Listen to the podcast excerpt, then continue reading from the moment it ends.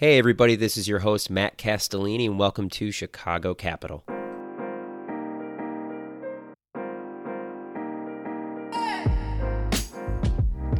Today's episode is a special one. Jackson Bubala is a senior associate at a Chicago based early stage VC fund called Motivate Ventures. He recently joined the Motivate team after spending the first three years of his career at Manifold Ventures. Jackson sourced and led due diligence for a number of investment opportunities at Manifold. He worked extremely close with our portfolio companies in order to help them grow and improve performance. Additionally, Jackson also worked with the advisory business of Manifold. He consulted enterprise clients and worked hand in hand with our innovation and technology teams to help build internal businesses and technological products. Jackson is extremely embedded in the Chicago VC ecosystem. This past fall, I attended a Chicago venture capital trek hosted by the Booth School of Business. It was a week of programming with VCs coming to speak to Booth students, and it felt like nearly every single VC knew Jackson by reputation or personally. Jackson received his undergrad degree from Dartmouth, where he played pitcher for the baseball team.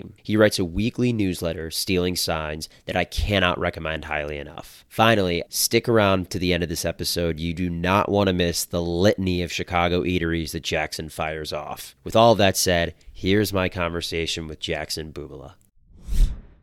Jackson, thank you so much for joining me. I've been looking forward to this episode for a while, and I'm really happy you could join us. Matt, thanks for having me on. I'm, I'm excited to chat today. I wish listeners could see you have probably one of the most impressive baseball cap collections in the VC ecosystem in Chicago. And I wish we could have that as a feature of this episode. I think we just kick off with your background. Could you take us back to the beginning? What was your path to venture capital? I know there's no one standard orthodox path, but I think you had a pretty interesting one. Sure. It's certainly not the traditional path, but these days people are getting into venture via so many different routes that I don't even know if there is one, you know, quote, traditional path anymore. My path was I was fortunate enough to intern at what's now called Manifold Group during my senior year in college interned for six weeks during our winter break. I spent the summers playing baseball as I played in college, so didn't do internships over the summer, but did a six week one over winter break. Loved it. We can get into sort of the different service lines of Manifold, but got experience across early stage venture capital, enterprise sort of consulting and, and not management consulting, more like technology building, startup incubation, et cetera. And then post graduation was fortunate enough to get an offer to work there full time. So spent three years at Manifold Group doing early stage venture capital, enterprise consulting, et cetera I didn't seek out venture capital intentionally, but pretty soon after I joined Manifold, I realized, holy cow, like there's so much going on. It's so exciting. I know so little. There's so much to learn, and it's an excellent outlet for just endless curiosity. So I could explore new things every day, whether it was financial technology, enterprise software, consumer technology, direct to consumer brands. I had known a little bit about like entrepreneurship growing up. My dad and my parents had a restaurant. My dad was the owner and head chef of a restaurant called Thyme here in Chicago. For those who know, it's Piccolo Sogno is is now in that space. So I had known what like sort of the traditional American entrepreneurship was, but certainly not entrepreneur from entrepreneurship from sort of like a technology entrepreneur angle. So, did you study finance in college? Did you want to be an investor at any point? Like when you looked at your career, did you want to play in the MLB? Baseball certainly took up a lot of my focus in, in college. We played all day, every day. That was really front of mind for me for four years. As far as major, you know, economics is, is probably the number one major at, at Dartmouth. I majored in government because I was more interested in sort of writing, public speaking, group work, sort of chewing on an idea. And it, it sort of, it was a better outlet for, for curiosity because you could explore so many different aspects of it, whether it was policy writing, government formation, et cetera. And it ended up being a lot of papers, a lot of getting up in front of class and speaking, figuring out how to convey messages to different audiences. That was awesome. But I think in college, I definitely wanted to play in, in the big leagues. I, I was fortunate enough to play with a couple of awesome players that are now in the minor leagues. One is a AAA starter for the Cubs now. A couple other are in double and AAA across the, the Major League Baseball. That was definitely what I wanted to do. I realized towards the end of my career that though I had some opportunity, I probably wasn't going to cut it. And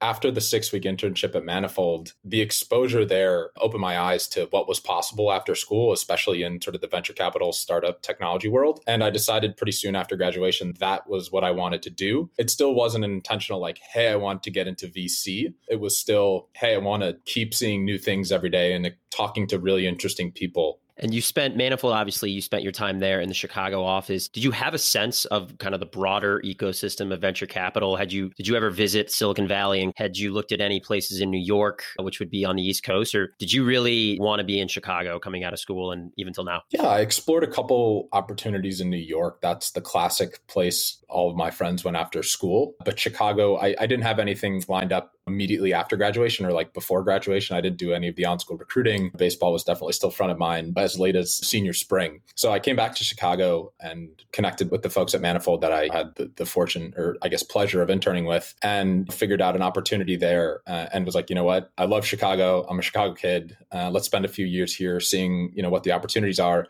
And it was all I could have ever hoped for. Joe Dwyer was on one of our previous episodes, and he kind of walked, I think, everybody through the three arms of Manifold. But for you, as a junior analyst starting out in venture capital, how did your experiences working with enterprises to help digital transformations? How did your experiences working at the venture studio? How did those all inform who you are today as a venture capitalist and how you think as an investor? A lot of the enterprise work had the same amount of uncertainty as working with startups and in venture capital because a lot of the work was like building a company or investing in a new technology or a new project. So it was unlike management consulting in, in that sense, where it's more of like a defined project. You're going out to do specific research, et cetera. It was a lot of sort of trying to make ambiguity and turn it into something that was more understandable and digestible, or something that was unknown and turn it into something that was just ambiguous rather than entirely unknown. But I would say working with clients, sort of like the human interaction piece of the client work, was one of the most impactful things on my skills as a venture capitalist, learning how to talk to people that are much more experienced, that want to do different things in terms of building new technologies or exploring a new idea. So, really honing my, I guess, what, what would be called sort of public speaking skills was one of the most valuable pieces of the consulting. Right, right. That makes total sense. I think it really sounds like that experience informed your skills as a VC and led to a lot of professional development for you early in your career. So you spent three years at Manifold and recently joined Motivate. I would love to talk about Motivate, the thesis behind the fund, and why you decided to join the team.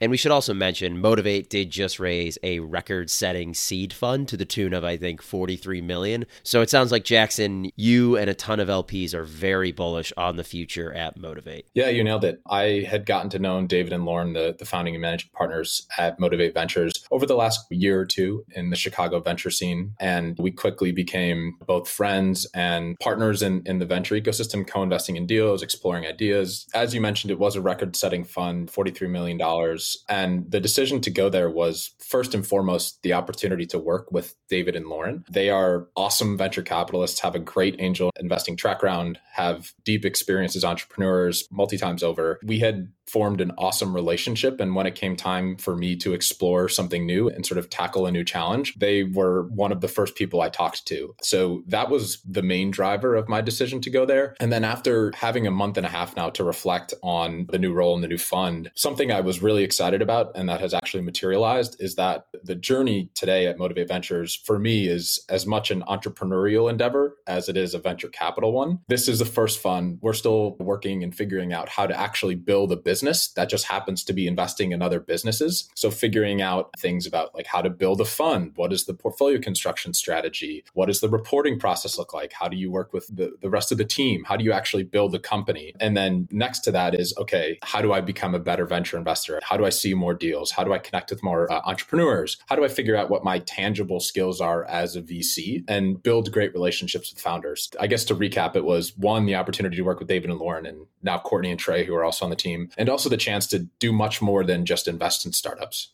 One comment I will make is David and Lauren are both Notre Dame guys. You went to Dartmouth. I have an athletic subscription. So if you need any articles about what's going on with Notre Dame football, so you're not lost at the water cooler in the fall, you can reach out to me, okay? Yeah, no, I have plenty of Notre Dame exposure and it's it's actually funny. It's sort of all coming full circle. The Manifold offices used to be or I guess were next door to like the global partnerships office for Notre Dame. So their office had as much Notre Dame memorabilia as you could ever think of. I think we went over there on St. Patrick's Day, and they had a special Guinness machine that would dispense Guinness, and then it had a shamrock on the top. So I've had uh, plenty of Notre Dame exposure, and, and anticipate I'll have much more over the next couple of years three years, three and a half years into your venture capital career, what is the interview process like for somebody such as yourself where you're not fresh out of school, you have venture capital experience under your belt, but you're still sort of at the junior level? What does that experience look like for you? I think it mirrors what it looks like when you're trying to make an investment from the perspective of is this going to be a good partnership? Do you want to all work together for what hopefully is a very long time? We're talking seven to 15 years here, not one or two. So I think it first starts with hey, is this somebody I want to work with? is this a community that I want to be a part of? Are they building culture that I want to invest in and be a part of? And can I see myself not only being a part of that, but actually contributing to that over a very long time horizon. So that's one. And then as far as like tactically on the interview process, as a junior, you're still developing your skills. A lot is still ambiguous and uncertain, much like, you know, startups are. Thinking about where I can add the most value. Do I have access to entrepreneurs and to venture firms that maybe they didn't before? Pretend you're breaking down a company for me. What are the things you look for? How do you evaluate a deal? Do you bring in a unique perspective? And then I think a lot of that, or a lot of what I felt was interesting there was my experience writing a newsletter newsletter. You know, it's not terribly uncommon these days for junior people to be pushing out content, but it was really more an outlet for me. I think it paid off not in that, hey, I had a newsletter with a couple hundred subscribers, but really it was practice fleshing out ideas, theses, analyzing things on a weekly basis across all of the different industries and technologies that we're looking at day to day. So that really helped, I think, in, in the interview process is hey, like I have experience over the last 54 weeks or whatever, breaking down companies, breaking down thought pieces, breaking down industry analyses in really short, bite sized ways. And I can articulate that, hopefully have something unique to say. So that was honestly a lot of how the interviews were. It was like, hey, what are you interested in? What's your take on this? Do you bring a unique perspective? And again, back to the hey, do you fit into this culture? Is this are these people you want to work with for a long time? Yeah, I love how you were able to integrate your stealing signs work into the interview process. All that work really paid off. I think what is really fantastic about stealing signs is the fact that typically it's very general in its focus. You cover a wide range of topics,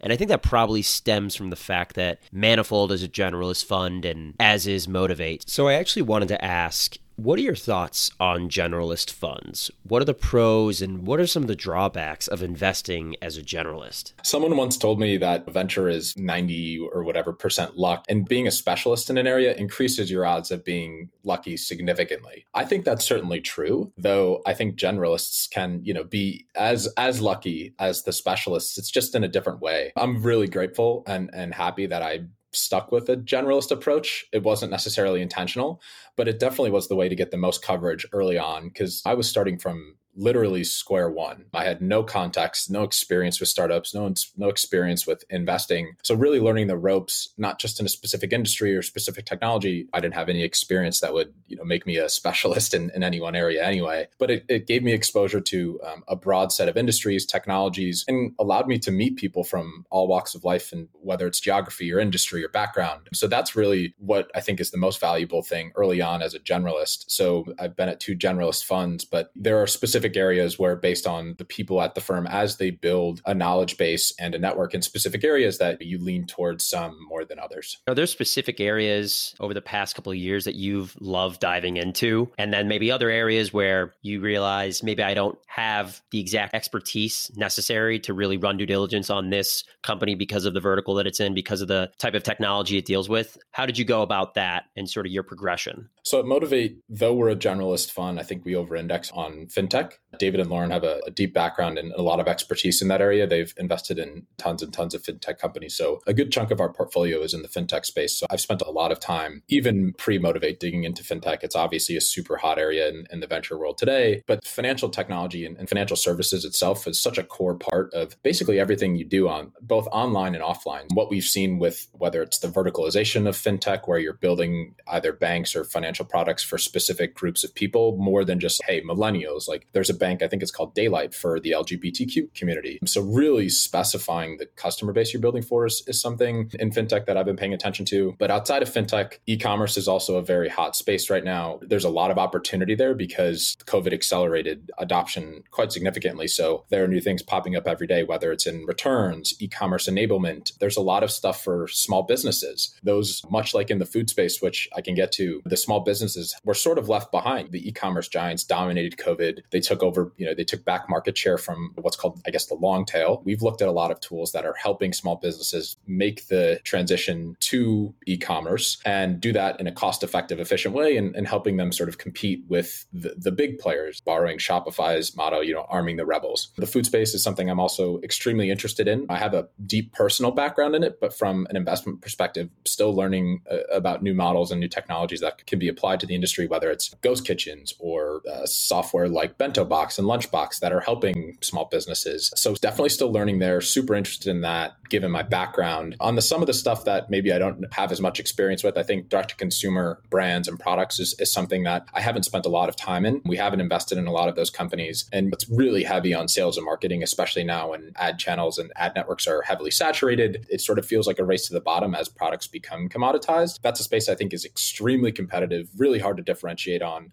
and something I just don't have a ton of experience in. So that's, I'd say, the number one thing that I tend to stay away from just because I don't have expertise or much experience in the key disciplines that are required in there, which is sales and marketing. I'd love to, you mentioned a couple different industries there, and I'd love to unpack a few of them that I think you and I have had some great experiences with analyzing potential investments at Manifold and just chatting about e commerce in particular. You've written about e commerce in some of your recent stealing sign issues. One of them, you analyze a piece written about Narvar's ascension over the past decade by serving brands that are not quite the behemoth e commerce aggregators, but also not SMBs per se. In your mind, as we enter 2021, you touch on this a bit, but where do you think the biggest opportunities lie in e commerce SaaS investing? I think an overarching theme I've been thinking a lot about is the personalization of e commerce. So, thinking about it from a consumer's perspective, better product recommendations, a more intimate experience with a specific brand or even a market, an e commerce marketplace. I think a couple areas in which opportunities I think are still sit today still are SMB e commerce enablement, helping the long tail of retailers compete against the large aggregators. There are millions and millions of small businesses. Uh, I think a vertical approach has worked and, and will continue to work well there. So, whether we looked at a company that's doing it for furniture, or whether somebody wants to do it with cleaning products or pick any vertical. But I think I think a, a company that's done that, like the to take the vertical sort of thesis, of Squire is sort of a SaaS management platform for barbershops. If you take that to e commerce, right, let's take furniture, for example, furniture retailers probably have a lot of the same needs. At the end of the day, maybe they aren't that different from cup manufacturers or bottled water, whatever it is, but there are specific needs enough to warrant something that is purpose built for that group. So I think if you take the long tail of SMBs, figure out which verticals have the most acute pain points, there's some opportunity there to help them either better list on e-commerce aggregators, spin up their own direct connection with customers, or sort of better manage their inventory across omni-channel, right? Across the e-commerce aggregators, direct to consumer, et cetera. Back to the personalization of e-commerce, something I've been thinking a lot about recently and have seen some interesting companies in this space is how do you enhance the customer experience such that it's both personal and virtually frictionless. One example is one to one video chat instead of a chatbot. Hey, I want to have an interaction just like we're having for 15 seconds or 30 seconds versus typing into a chatbot, waiting for a response, having to answer a bunch of different questions that are maybe unrelated. Like, I just want an answer very quickly and I want it to feel natural and conversational. I think there's some opportunity there. Also, on personalization of products, a lot of times this requires data that isn't just from the transaction data specifically. So, the more data you can pull in from the more unique data sources, I think is really interesting because the last thing I want to do is go on and have a really hard time finding what I want. I still think it's hard to find what you want on Amazon, for example, even on sites that, okay, hey, I'm not just selling one product, but maybe I have 15 different products and a bunch of different iterations of those. I want the ones that are perfect for me to be surfaced right away. I'm okay sharing some data and some information to get there, which I think is a big hurdle that does need to be sort of overcome and hasn't really yet. But so the personalization of the customer experience on e-commerce, I think I, I, do think there is a lot of opportunity there. You've talked a lot about vertical specific approaches for some of these e-commerce enablement businesses. Do you think it's important to have a founder who has a deep domain expertise? Because as you talked about, understanding these pain points thoroughly and creating your product and iterating your product to try and solve those pain points to me seems like the more viable route versus a horizontal approach where you're trying to sort of plug into many different verticals. You might not be addressing the specific needs. You might face a lot of churn when, you know, specific verticals realize this just doesn't this doesn't fit. This product is not really made for me.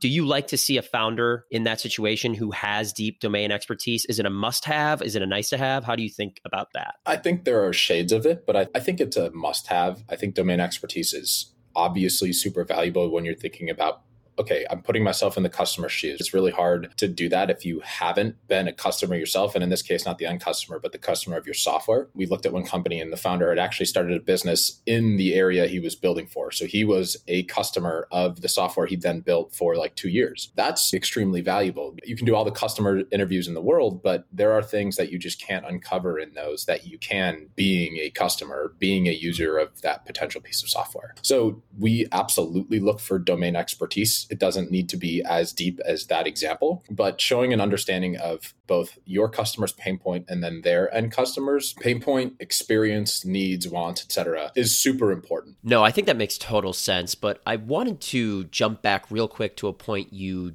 previously made. You mentioned personalization of the e commerce experience, but how do you think about scale and scaling that type of personalization? Chatbots are clunky and there are so many issues with them, but they're scalable and utilize artificial intelligence. And, and that's a tech that you can sort of implement and scale pretty quickly. I love your idea about the personalization aspect, but how do you weigh the scaling component? I think if you're building software in, in e-commerce the market is so big and, and there is such a long tail that obviously reaching a large number of customers and servicing them efficiently is critical. It's and if you don't you're not going to be around for a long time. One thing we've we've seen as of late is sms marketing. It's a very busy space. There are a lot of interesting companies doing sms marketing but that is something that's ultra scalable right? If you can touch everybody on their phone everybody quote everybody has a phone these days. Yeah absolutely. No i think that's a great point. Moving on from e commerce to an area that you've kind of written extensively about, and I know it really excites you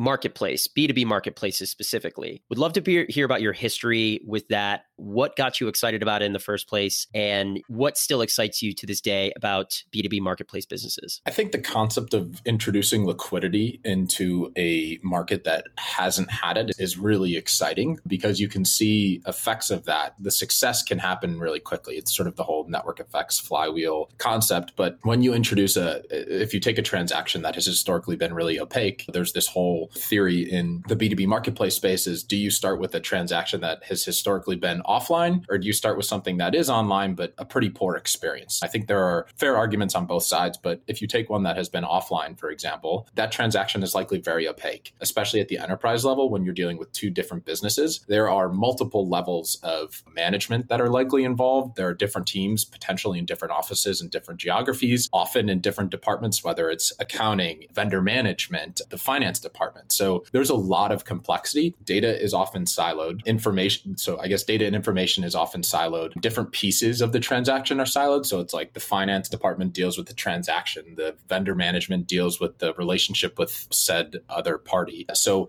when you unify that and, and create one system of record for not only the transaction, but all of the data involved in that transaction and the relationship between each business, you can arrive at something really powerful and that can fundamentally change the way in which businesses interact with each other. The other piece of B2B marketplaces that excite me that is related there is the SaaS enabled component. You have a marketplace, you have a business on one side, another business on another side. You create a place for them to transact. As we talked about, there's a lot of other data involved in that transaction. There's data before the transaction, and there's data after the transaction, and there's data that multiple parties need access to and need to track. The SaaS component there creates an even more sticky product than the the marketplace which facilitates the transaction because it gives those the buyer and the seller one place to not only transact but to track all of the data that's involved with that to track historical performance or to keep tabs if you know a, a common b2b marketplaces these days are in like parts. So whether it's like airplane parts or tractor parts or construction parts right? Those parts aren't just sitting in a vacuum. They're they go on you know an airplane or they go on a tractor. Companies that are buying tractor parts probably probably have more than one tractor or they have more than one plane. So doing something like fleet management or understanding how parts decay over time and doing some predictive stuff around, okay, hey, you're going to probably need to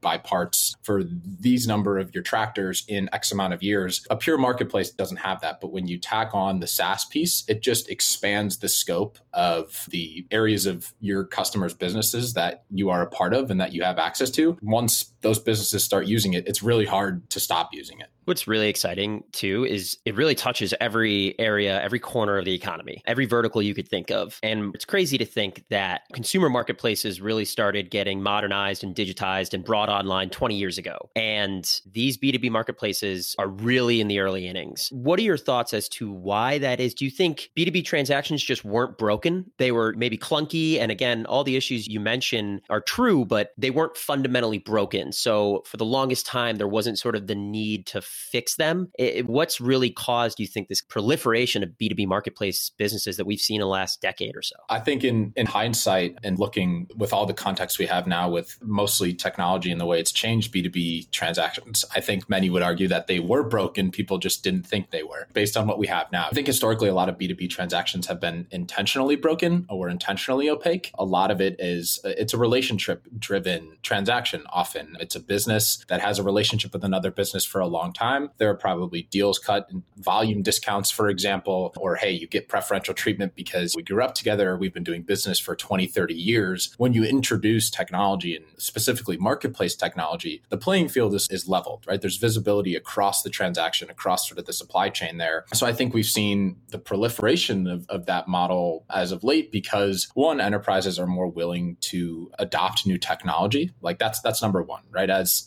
they, they really don't have much of a choice these days if they want to compete with the, the upstarts, direct to consumer offerings, et cetera. I also think that businesses have realized that they can create better economics and, and be more efficient using technology and using marketplaces like this. They're not they don't have to use four different systems to track a transaction and have all of these different meetings to loop in people, keep them up to date on what's happening. They can actually just have one system of record to track the finance, track the parts, track the supplier relationship, et cetera, all in one place. That introduces tons of efficiency. It encourages communication across different business units, um, different teams. And that, I think the liquidity piece of the marketplace is also uh, an important factor there because the more liquidity creates a more efficient market. The businesses are realizing that they can capitalize on that and they don't have to rely on historical relationships and just sort of take the deal they're given or try to negotiate for a point here, a point there. They can just go to a liquid marketplace and see what the market is determining as quote market rate. Maybe this is a little simplistic way of looking at it. These businesses are made up of people who are transacting every single day online essentially at this point and they're seeing how easy it is. And the fact that their particular industries hadn't caught up i think ultimately over time is what led to this sort of sea change that we're seeing. I think are there any industries that you're looking at or that you think are ripe for a b2b marketplace? One that strikes me and, and that i mentioned is manufacturing whether it's people that are buying parts or people that are selling parts. I think we talked about Airplane One. I think there's a startup that raised some for an airplane parts marketplace. But I, I think stepping back, that's non vertical specific is sort of looking at the nature of the transaction. We talked earlier about transactions that have historically been offline. So when you think about those transactions, that can be in anything from it could be software, it could be equipment and hardware, it could be people, right? Like, hey, we need to hire a contractor, or hey, we need to hire a design team or a design design firm. Anything that has historically somebody has picked up a phone or somebody has clicked a button in an ERP or a vendor management solution and say, hey, this needs to happen. If there's one place they can go and actually make that transaction happen instead of doing 10 steps to get there or having a largely in-person conversation with opaque terms opaque communication channels et cetera that is i think where the biggest opportunity for b2b marketplaces is the transactions that have historically been offline i think the some of the theory around that is those are the hardest transactions to then bring online if you can start with a transaction that is online today but maybe it isn't a marketplace or maybe it isn't an efficient market or, or prices are, are still not suboptimal that's a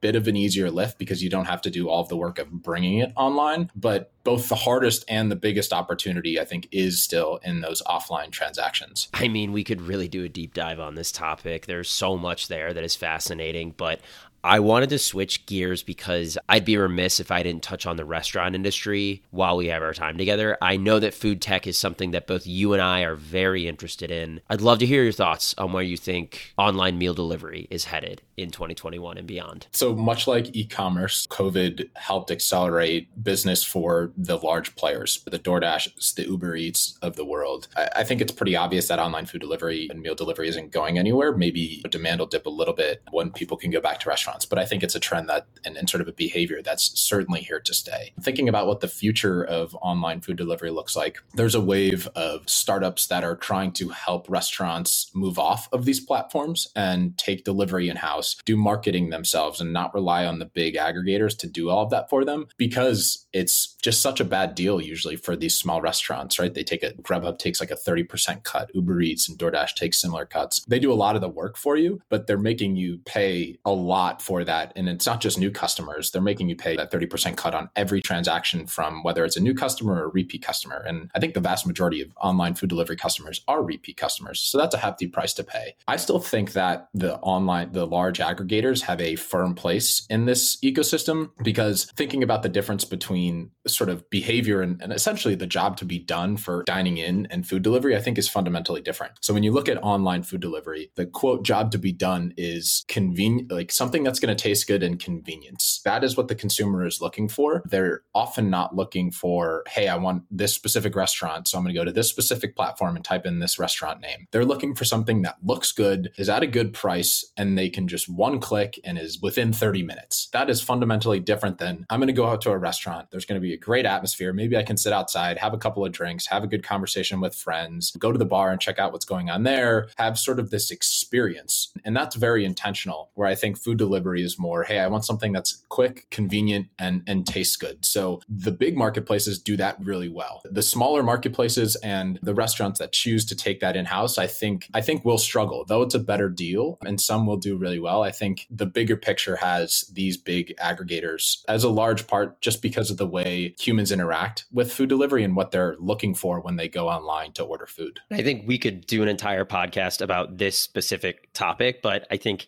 the comments you made about what consumers are really looking for out of their online delivery experience that's why I think ghost kitchens have such a fascinating opportunity ahead of them. The ability for a brand to just turn itself on, and all you need to do is deliver quality, hot, packaged food in a timely way. And that's the experience that we're craving. I, I, do think there's been, or a lot of think pieces out there about reinventing the wheel of online delivery and, and bringing the experience to the consumer at home. And to me, that doesn't really seem like the number one change that's going to uh, come from COVID. It's more so going to be about the, the real acceleration in the qualities of food delivery. And, and that's tough because it, it's still a bad deal for the restaurants. They're still paying a ton to be on the platform. And right as these platforms stay on for longer, the, the, the platforms are doing less and less. Like Grubhub, DoorDash, Uber Eats, they don't care if a restaurant churns because there's always going to be another one to fill the spot. So that's a really bad place for the restaurants to be because they're paying a lot for something that DoorDash and Uber Eats,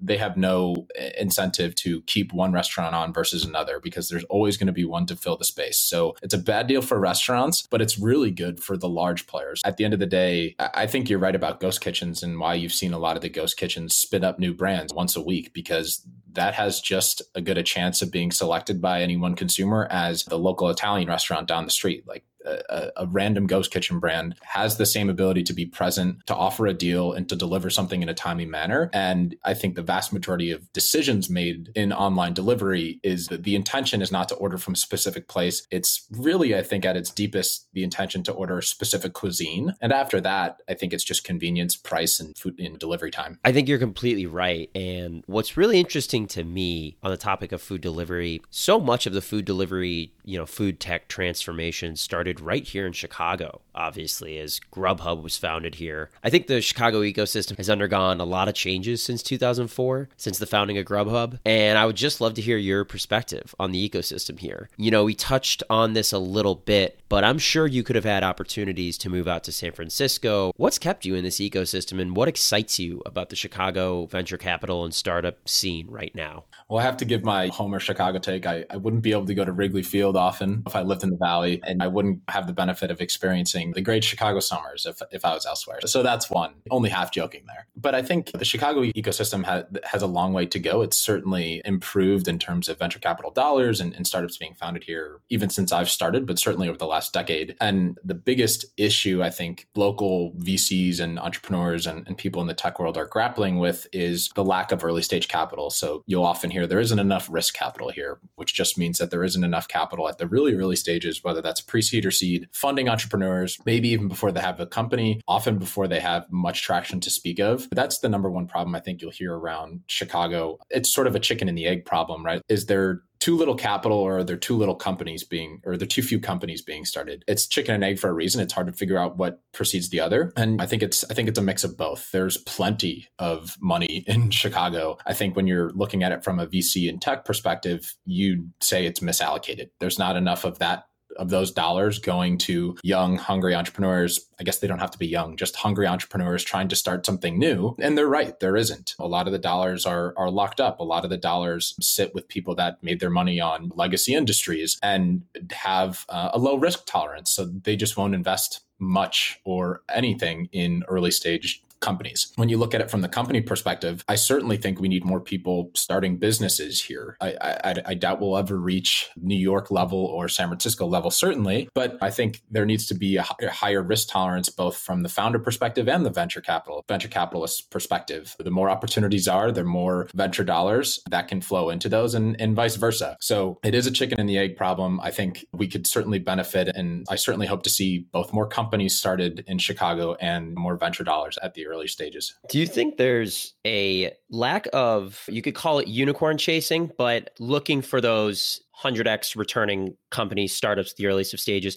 Is there a lack of that in Chicago? And, and, if you think there is, is that a good thing or a bad thing? And do you think that'll change in the future? If you talk to any entrepreneur that's tried, tried to raise money in Chicago, they'll almost certainly tell you that the venture capitalists had too high expectations for what the company should look like and, and specifically the traction a company should have at you know the pre-seed or seed stage. And I think some of that is rooted in the, the legacy mentality based on where the dollars are coming from here. You make your money in, in trading or insurance or healthcare. Again, those are lower risk industries and they made their money doing things that were not terribly risky or at least not as risky as starting an early stage company. So it's a bit of a mindset that I think historically Chicago VCs have looked for too much traction or waited too long and hadn't funded those companies really early on. Whether it's more practical or a more responsible approach, I don't know, because San Francisco has certainly done well funding moonshot ideas. But I think it's higher than that. It's just a it's just a cultural thing. Like we need more conversations, we need more interactions about starting a company. We need more people just to be talking about that. Like that's step one before you start a company. We have to encourage more interest in starting companies or more interest in learning about how to start a company or what it means to be an entrepreneur or what it means to work in tech. Historically, that's, I think, been the biggest criticism and something that's changing every day. But we certainly have a long way to go, in my opinion. I'm curious on your thoughts on the community. Do you think Chicago has a strong startup community and venture capital community here? Would you categorize it as strong? I know that's really important for any ecosystem to have a you know, robust startup community along with venture capitalists looking to invest in that community. And you've been around for about three and a half years. How has that community progressed over the years? Uh, well, Motivate is a is sort of a, a, new flag or sort of feather in the cap. Big new early stage fund with high risk tolerance. So hopefully we can do our part to help. When you look at other ecosystems, specifically, we'll, we'll take San Francisco. There's a plethora of junior VCs. That just isn't the case in Chicago. There are, you know, a handful of firms, and, and, maybe that's understating it. There are, let's call it 20 to 40 firms in Chicago, however you want to slice it. But a lot of those firms tend to be pretty senior. So I think something that I would love to see is more junior VCs because the community, like we, the junior VCs are the ones that have time to do the networking events and go out and, and talk and, and sort of be involved in the ecosystem, encourage people to start companies, help people learn about that, about technology and, and venture capital. So, so, that's one thing. It's sort of a structural problem though. Like you need more VC, you need more firms, you need more capital, et cetera. So it's not something like, hey, we can just plop in a bunch of junior VCs here. But that's one of the personal ones. I would just like to have more people that are doing what I'm doing in the ecosystem to create a more robust community. As far as the entrepreneurial ecosystem, I think we have a, a pretty robust one. There are entrepreneurs, there are certainly plenty of entrepreneurs starting companies. There is no cap to that, though. There literally cannot be enough. And absolutely, the more the better. It's if you think about the nodes in a network, the more nodes you can have, the more chances those have to connect. I mean, the more chances something will materialize from that. It, it might not sound too sophisticated, but the more the better. Right now, there's it's a solid ecosystem, but it absolutely can grow. And if it does grow, good things will happen. Jackson, this has been amazing.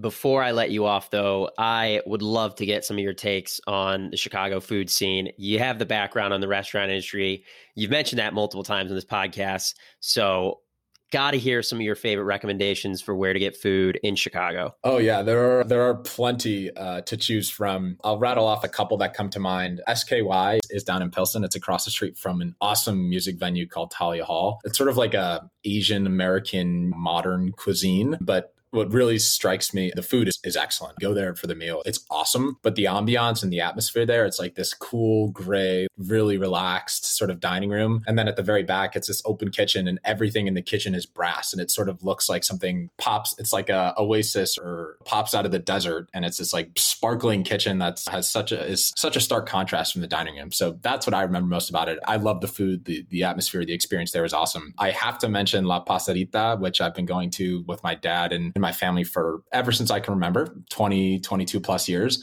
Best tacos in town. That's all I have to say. The best tacos we have in Chicago are at Division in Ashland. It's a tiny yellow building. I guess I love burgers. I think the best burger in Chicago is the Loyalist. It's over in Fulton Market. That's the hottest, I think, restaurant area in Chicago. The Bristol is is in Wicker Park, Bucktown, where I live, and I think that is the second best burger and I will vouch for the duck fat fries are they're so good. I can never never get enough fries. And then there are a couple other local spots here, Club Lucky's Classic Italian, Best Martinis in Chicago. Taxim is a great Greek food spot, which I don't eat often, but when you go it's like, wow, I, I need to come here more often. They have a rooftop, which is in summers is almost impossible to beat. Uh, and then a couple great breakfast spots over by where I'm at too. Are Mindy's Hot Chocolate, which I've also been going to with my parents forever. And then West Town Bakery, which is over on Chicago. They do awesome cakes. And I don't eat cake often, but when I do, that's my like new spot to eat cake. And they have breakfast sandwiches that are like, they're based, they're a full meal. Like you don't need to eat for the rest of the day, but I could eat breakfast sandwiches for every meal. So I have to, uh, have to give them a shout out. Cake, duck fat fries,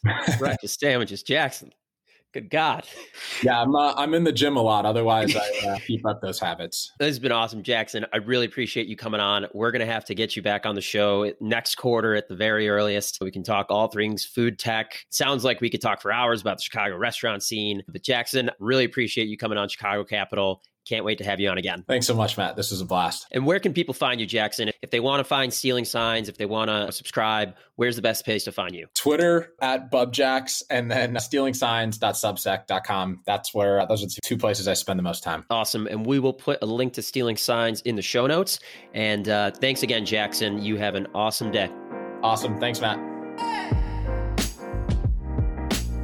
If you are a founder seeking venture capital investment at the pre seed through Series A stage, check out Manifold Group. We're a venture holding company based in Chicago with offices in Dallas, Los Angeles, and soon Atlantic Canada. We believe early stage private investments represent an excellent investment opportunity, but existing investment models in the space leave much to be desired. Manifold is a new model for growth in the new economy designed to create and capture value at the early stage through synergies across its venture fund, incubation and acceleration studio, and advisory firm. Learn more about Manifold at www.manifold.group. And please tune in for the next Chicago Capital episode.